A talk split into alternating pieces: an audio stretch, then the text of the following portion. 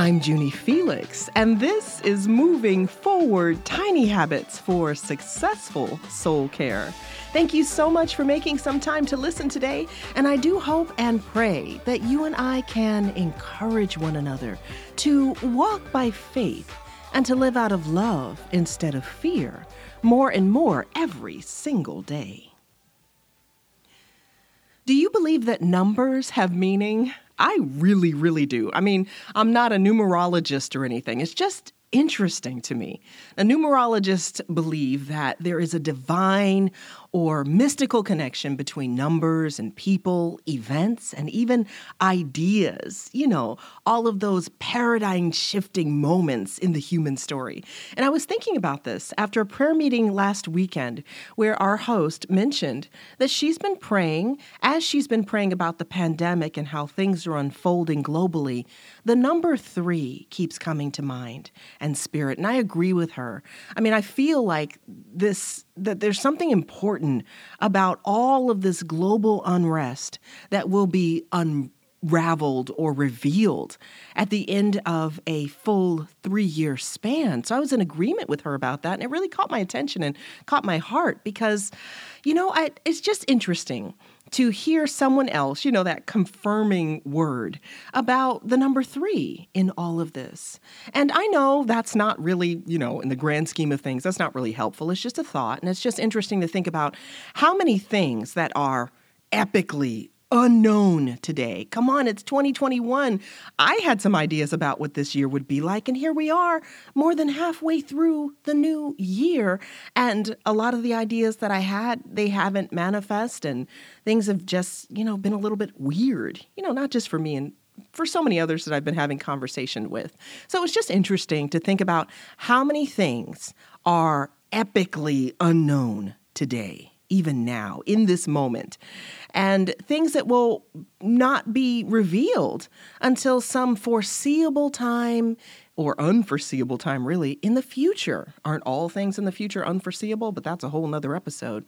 Questions are happening like, what is the future of education in the United States. I think about this one a lot because of my the time that I was serving at Codeverse, the startup called Codeverse, on a mission to teach a billion kids to code. And I started that in 2018 and 2020 kind of changed things a lot with that whole endeavor. But you know, what's the future of education here, you know, in the United States especially? Are we finally going to let go of that antiquated system that was created directly to favor the Industrial Revolution?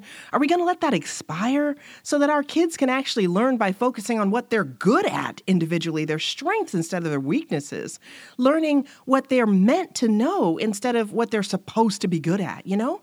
Will our kids be encouraged in the, the new system of education to learn through play as we're designed to do all of our lives? And what about the future of law enforcement in the United States? How about housing and caring for the poor and the needy and the underserved and underprivileged? Uh, what's going to be the outcome of so much civil unrest directly related to the pandemic? And places like South Africa, please pray for South Africa. Even now, there's so much unrest and chaos. Or what about the political situation in Haiti? Or closer to home, what will our family lives be like now that so many of us are just so good, so much better, even from working from home and learning from home full time? You know, what will corporate life be like in this new telecommuting paradigm that's working so well so far? And exactly, how about this one? How many darn streaming services can there possibly be? I know, I know, that's a lot of questions. We're all asking, a lot right now. And at the heart of it all, at the core, what exactly will the future bring? And that's an ancient question, you know? And there's a bit of exhaustion that can happen when you do what some leaders call a brainstorming of questions exercise. There's a bit of exhaustion that can come from this whole brainstorm of questions. And it's about making time, really. It's an important thing to do to deliberately ask all the questions that are brimming deep within. Um, it's a, just a valuable habit to acquire just slowing down, as I always say and remind myself, slow down and ask yourself, what questions are you asking about the future? And how can you tell if you're truly being inquisitive for the sake of good, for good outcomes, or if it's really just worrying, which is what causes that exhaustion directly related to concerns about the unknown and the future? Now, I'm so thankful that I have some reminders set up in my life to prompt me to re enter and recenter myself in the presence and peace of God when I get overwhelmed by these types of questions. And if that happens to you sometimes, I do hope and pray that you'll know that it's just human to have these concerns. And one of the best, tiny, but so mighty habit for successful soul care that I recommend for those times when you're feeling on the, like you're teetering on the edge of worry and concern. You know, you cross the line from concern to worry. If you practice this tiny habit for soul care that I'm going to share with you, I feel and believe really with all my heart that you're going to experience some a fresh infusion of peace. And this tiny habit for successful soul care is inspired by what Jesus told the disciples when they were looking too hard and too long at the horizon line. I mean, they were all hyped up about it, but they were also really scared and and concerned and even worried, losing their peace over what lies hidden in the great beyond. And Jesus, he responded to them in Matthew chapter 6 in the New Testament. He said, Don't worry. Do not worry. If you open your eyes wide in wonder and belief, your body is going to fill up with light, God's light. But if you live squinty eyed in greed and distrust, I love the way the Message Bible says this. If you live squinty eyed in greed and distrust, your body becomes like a musty cellar. And what a dark life you will have. How deep is that darkness, Jesus said.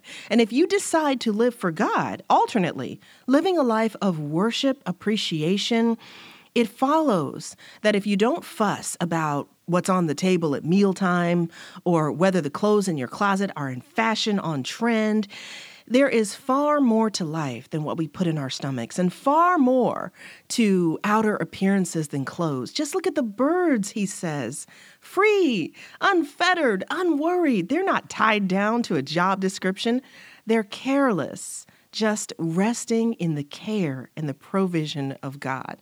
I think of Psalm 23 The Lord is my shepherd, the Lord is my father, and I lack nothing.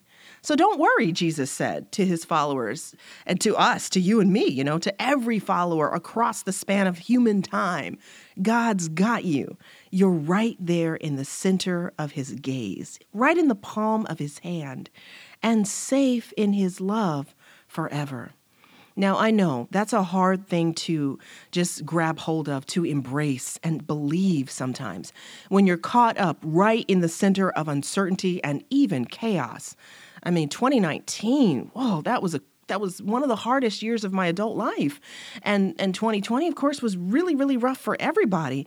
But I have a friend right now in South Africa. Please pray for her and her her family. Please pray for my friend Dill because she is watching the community that she loves unravel outside as people are in panic. They're just intoxicated with panic and and fear and want and need.